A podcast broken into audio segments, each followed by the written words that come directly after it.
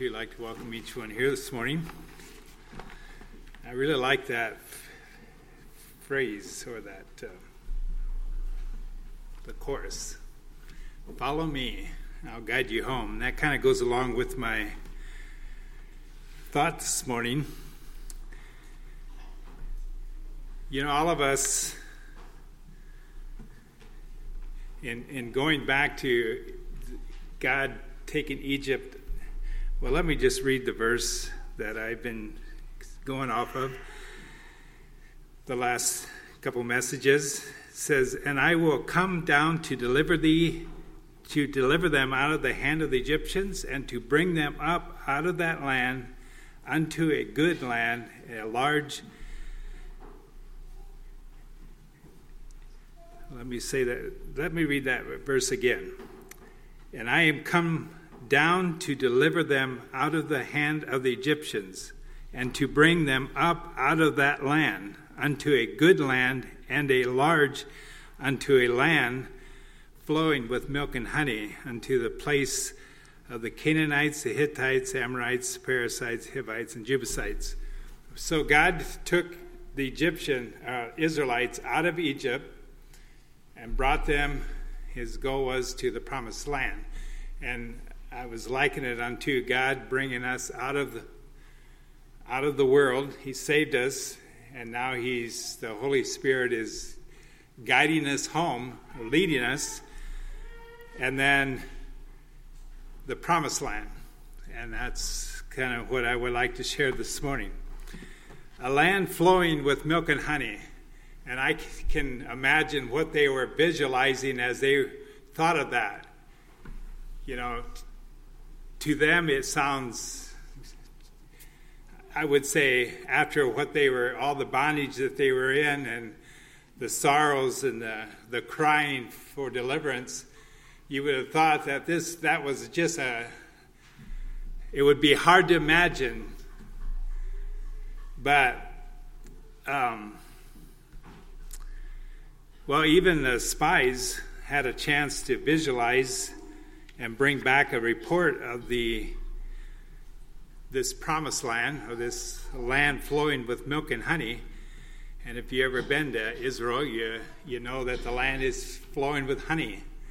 There's a lot of date of date trees and a lot of honey. And it's not the honey of bees, but it's uh, you call them dates or figs. But yeah, date, I call it date, date honey. So, anyways, this um, in Numbers thirteen, verse twenty-one to twenty-four. I want to read.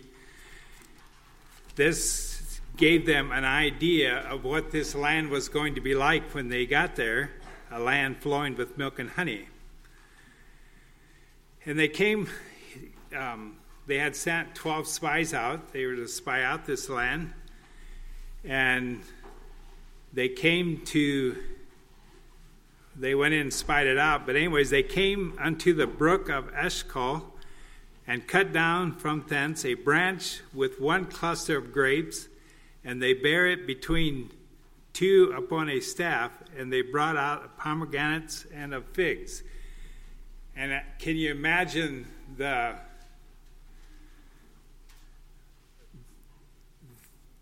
I guess the excitement of, of knowing that this land is fertile. We'll be able to go in and, and have plenty to eat and so on.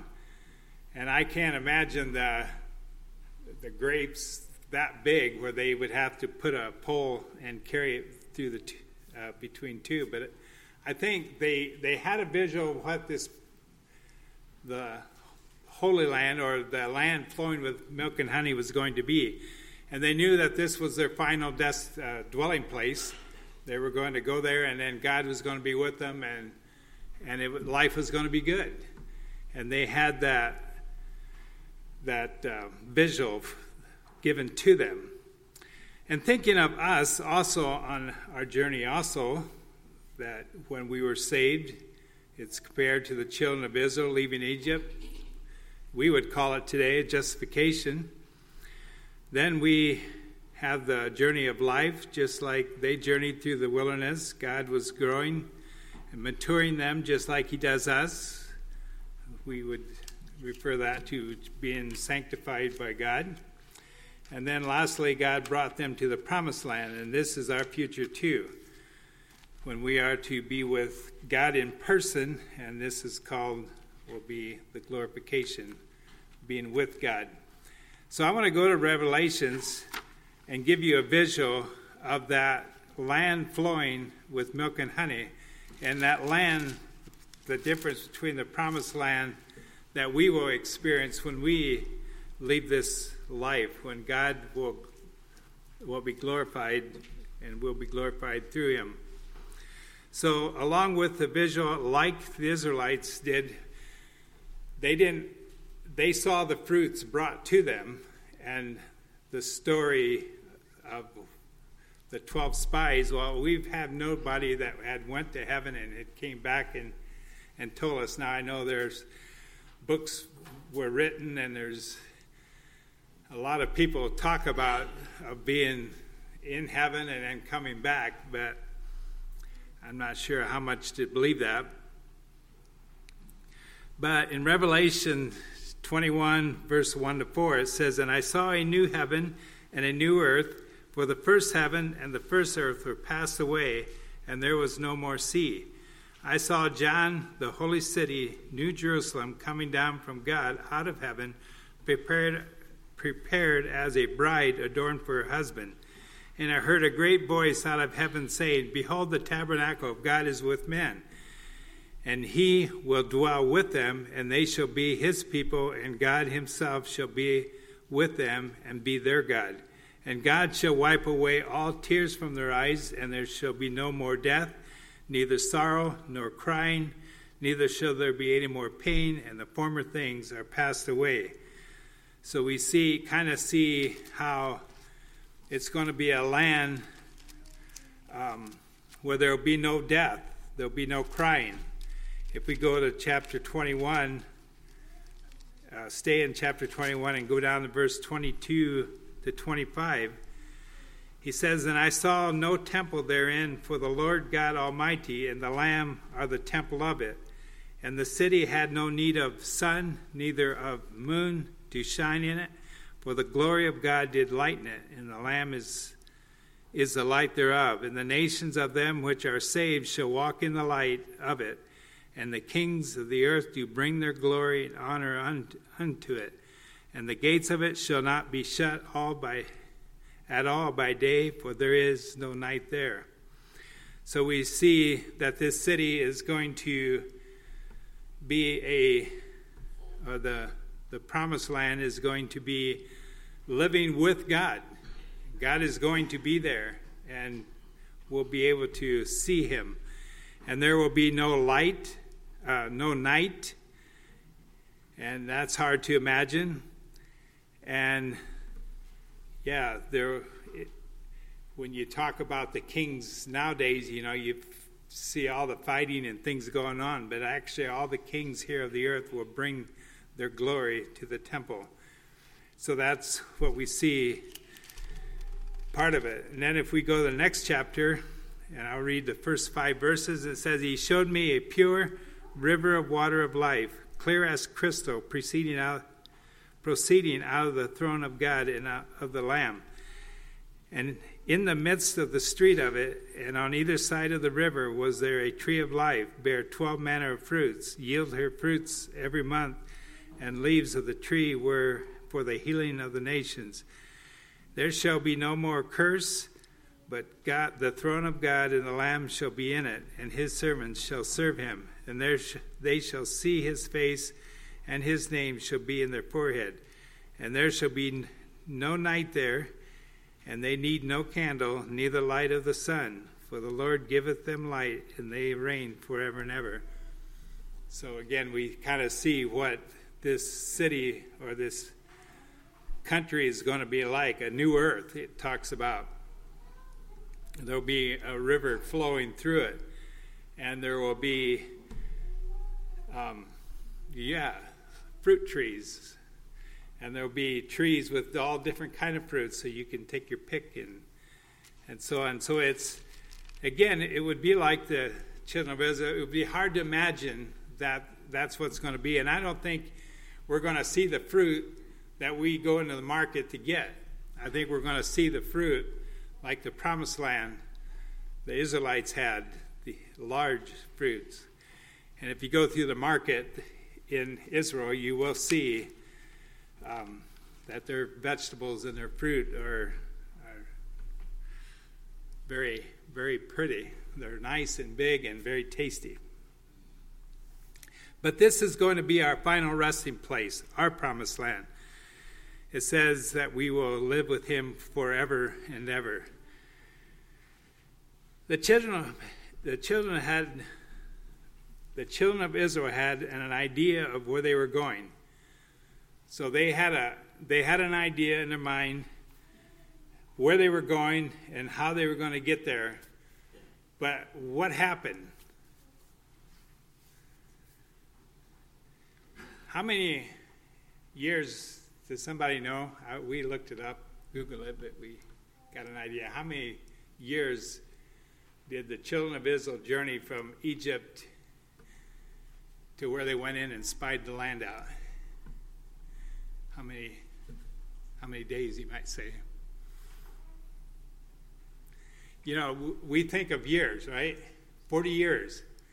And we think, well, that's a long time. We can lose our, we can lose our focus in that.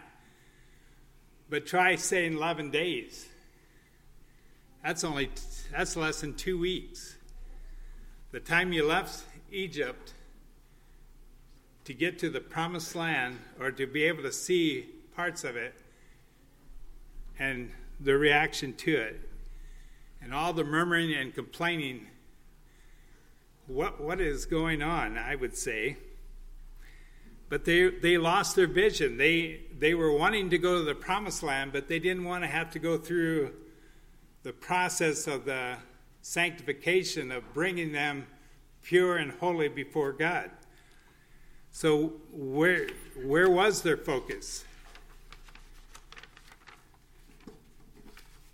Well, I, I would say their focus was on the here and now. Their focus was on where they were at. The There was no water. Their focus was on, they had no meat to eat. Their focus was on, on each day, and as they were journeying through, their focus was not ahead. And I, I, I see no difference in us.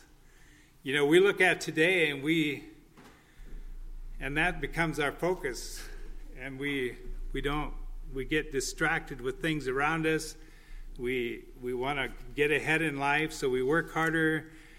Um, we raise children, and anyways, that draws us away from what we're really desiring to serve. I want to go to Matthew chapter six and give you an, a, a tool to help you to stay focused in life. And I think the children of Israel, if they would have kept that focus in life, in those eleven days or two weeks, it would have turned out a whole lot different. But in Matthew six, verse nineteen to twenty-one, lay not up for yourselves treasures upon earth, where moth and rust doth corrupt, and where thieves break through and steal. But lay up for yourselves treasures in heaven, where neither moth nor rust doth corrupt, and where thieves do not break through and steal. For where your treasure is, there will your heart be also. Do you get? Did you get that last verse? Where your treasure is, that's where your heart's going to be. So where's your treasure? You know, it'd be nice to, if we could put money in a bank in heaven. It would be nice to start building a house in heaven to prepare for us. You know, to, but we can't do that, because when we could do that, that would become our treasure. That would become my goal in life. I would forget those things here and now, and I'd be looking forward to someday going up and, and be able to live in this mansion or be able to to draw the money out of the bank. But it's not that way. So how do we lay out treasures in heaven so that it gives us a desire to want to go there? You know, we have, a lot of time we would say we have three resources or treasures of our lives. It's time and treasures and uh, resources and energy. You know, so our time, we have time, we have resources, and we have the energy. So how can I use those three things to prepare um, to have treasures in heaven? And I'm sure we know, we have an idea where someone needs a cup of water, we give them a drink. When someone need, has a need, we meet their needs. When someone uh, needs clothes, we give them clothes, and you know. We, but we don't visualize that as a, treasures that we're laying up in heaven, but we are. And even our children, we don't visualize them as being treasures laid up in heaven, but they are. And so when that becomes our focus of heaven, then everything in my journey of life is going to be geared toward that. First Peter says it, to an inheritance incorruptible, to an inheritance. That's something that is a gift to you. It's something that is coming. You know, we're kind of on the brink of that promised land. And you, some of you may say, well, that's many years off. And some may say, well, yeah, it is. It, we are on the brink. But we are.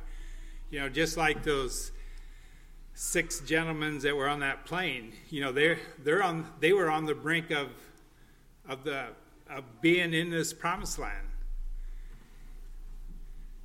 And all of us are. I mean, we are not guaranteed a, a tomorrow.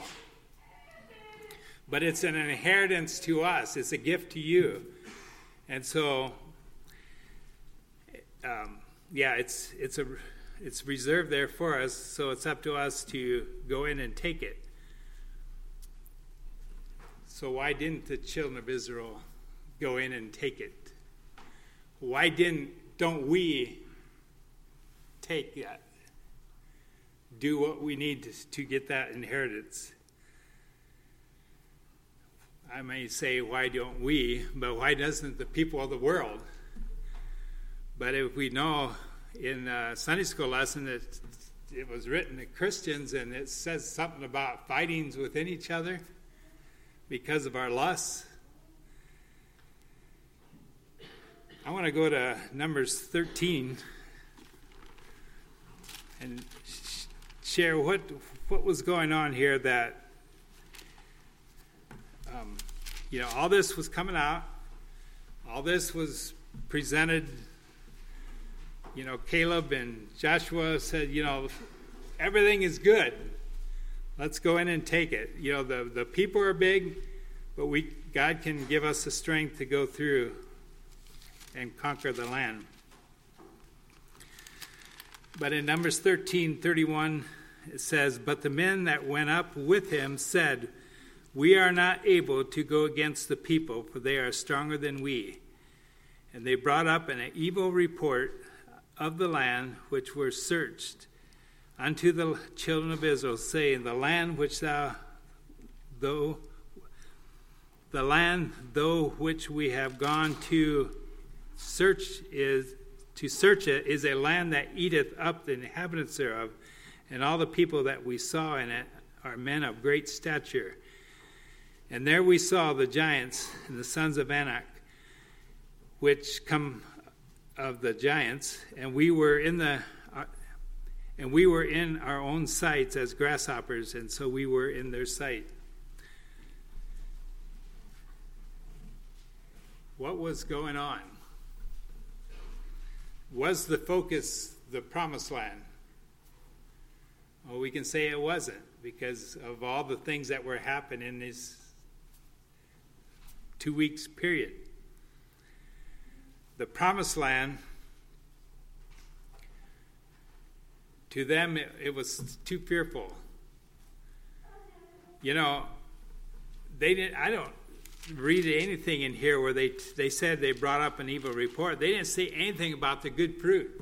They didn't see anything good about the land. All they saw were the giants, and they were fearful of them. And I wonder if we have giants in our lives. But probably the one thing that I really wonder is about the evil report. Do we, as Christians, share a good report or an evil report? So in other words, do we tell the world that, and the world can see in us that, you know, our treasures isn't here, but it's in heaven, and we're looking forward to going to heaven. Do they see that? Do they see that God is bigger than my trials that I'm going through and is able to give me the strength to conquer it? Do they see how I respond to trials and tribulations? What do they see? What kind of report do we give to them who God is? And I think that's the biggest thing here is their God was small and the giants were too big. So where were they when they went through the Red Sea? They were there. Where were they when they, when God struck, uh, Moses struck the rock and out came water, and they were fed with quails? Where was God? Did not, did they not see God?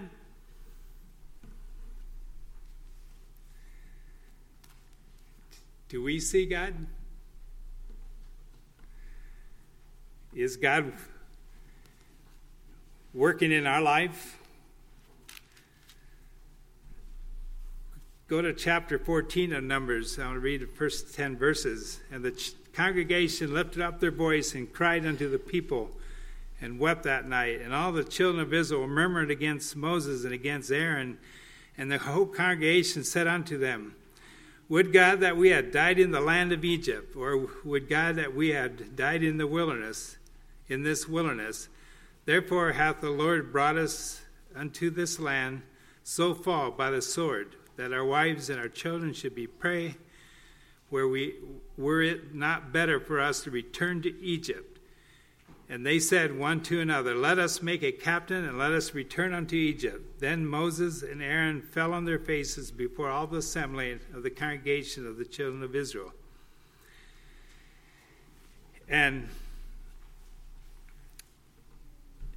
Yeah, due to lack of time, I won't read it all, but it brings out the idea that God wanted to then destroy the people, and that was it. And of course, um, Moses pled and asked God to um, give them grace because of his name. What people, what the countries around them are going to think about who God is. God was not able to bring them up, and so on. So, somewhere I'm missing a verse.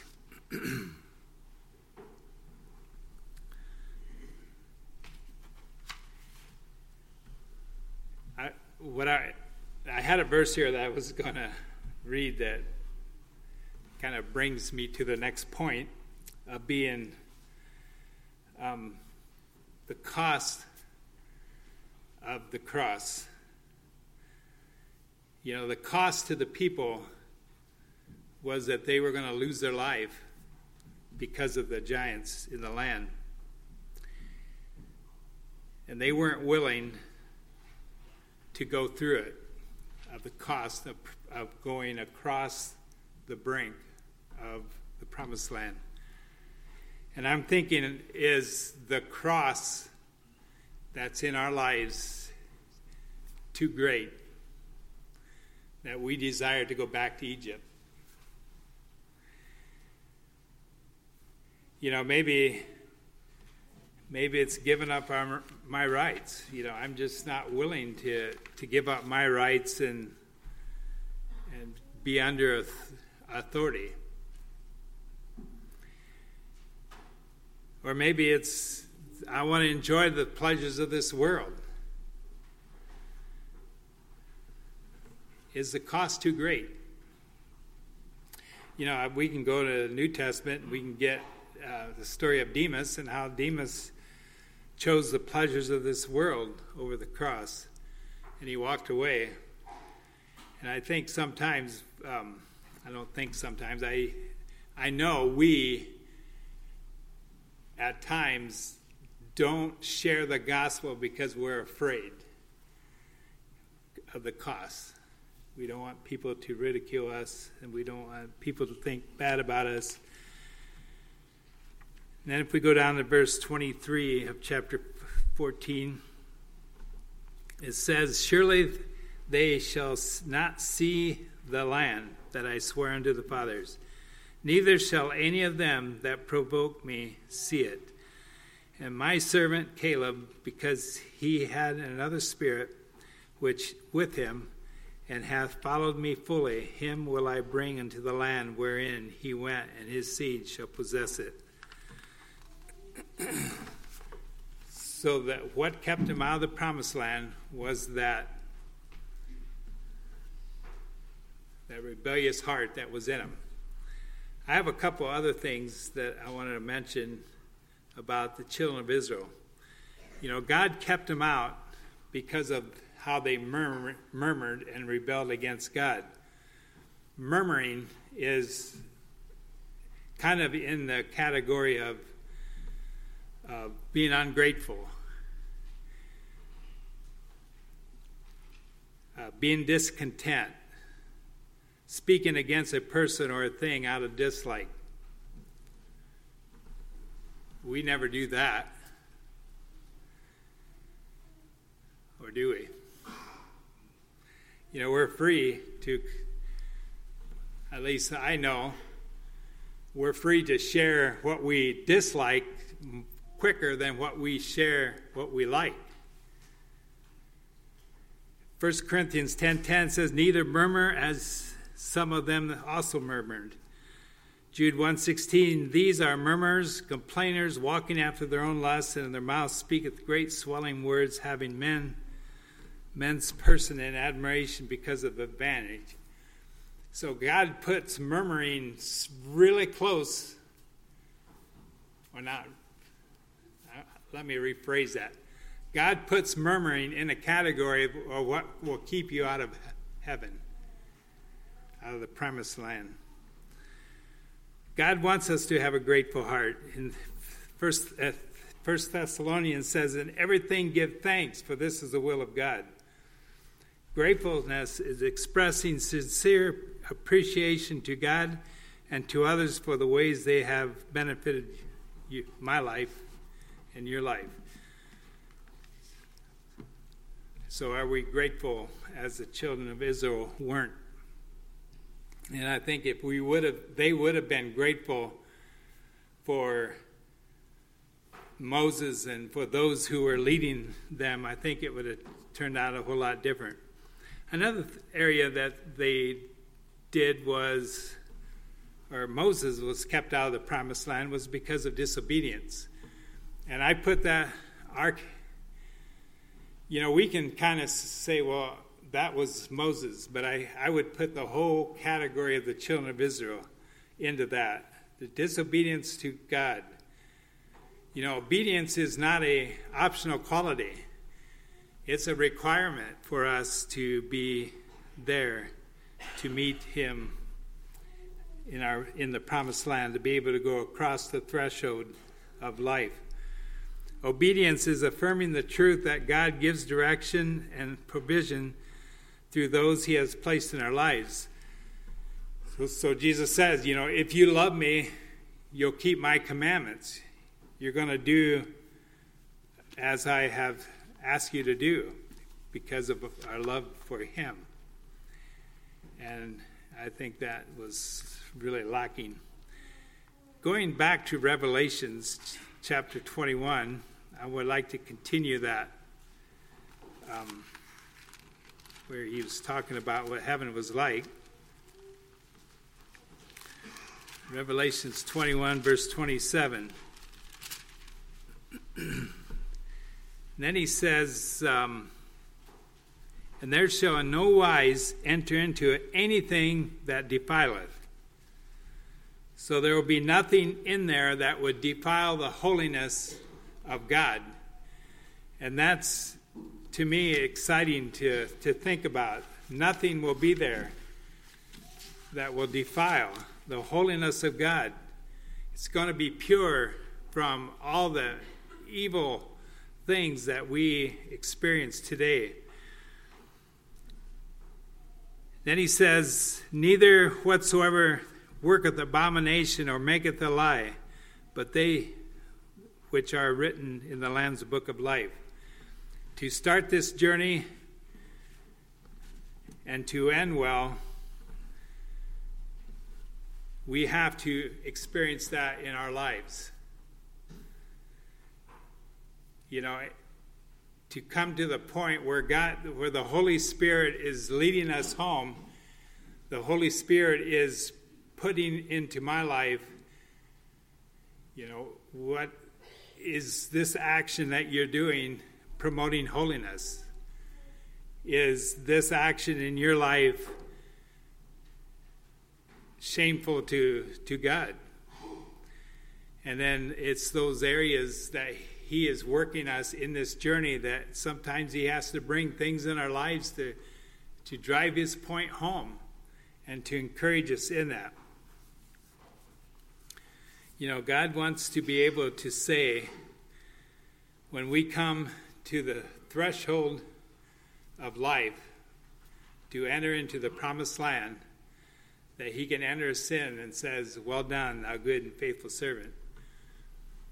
You know, to to think of being able to come to that threshold in life, like the the Jew, the Israelites did in coming into the promised land, where God blocked them and says, no, turn around and you're going to wander for forty years.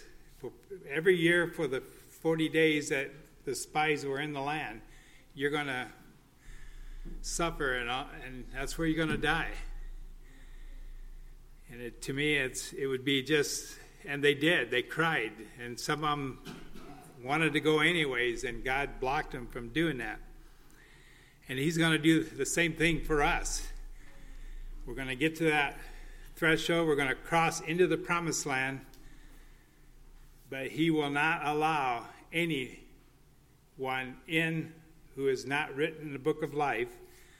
But, and that's those who have accepted Christ as their Savior and now have allowed God to sanctify them in their journey,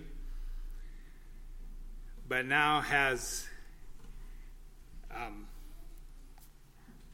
yeah, now He says, you enter into the, enjoy the presence of God, or I'm not sure now how, how it all says, but He says, come, thou faithful.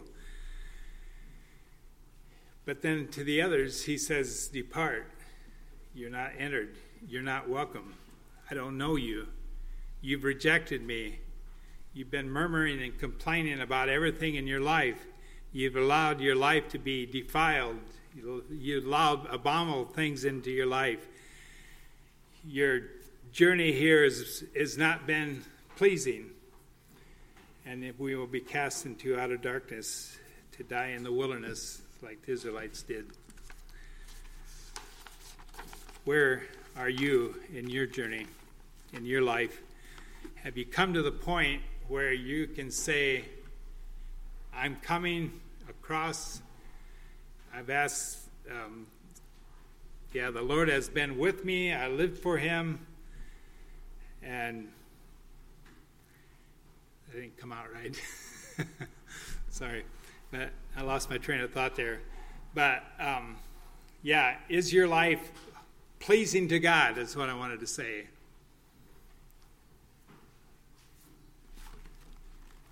Let's stand for a word of prayer.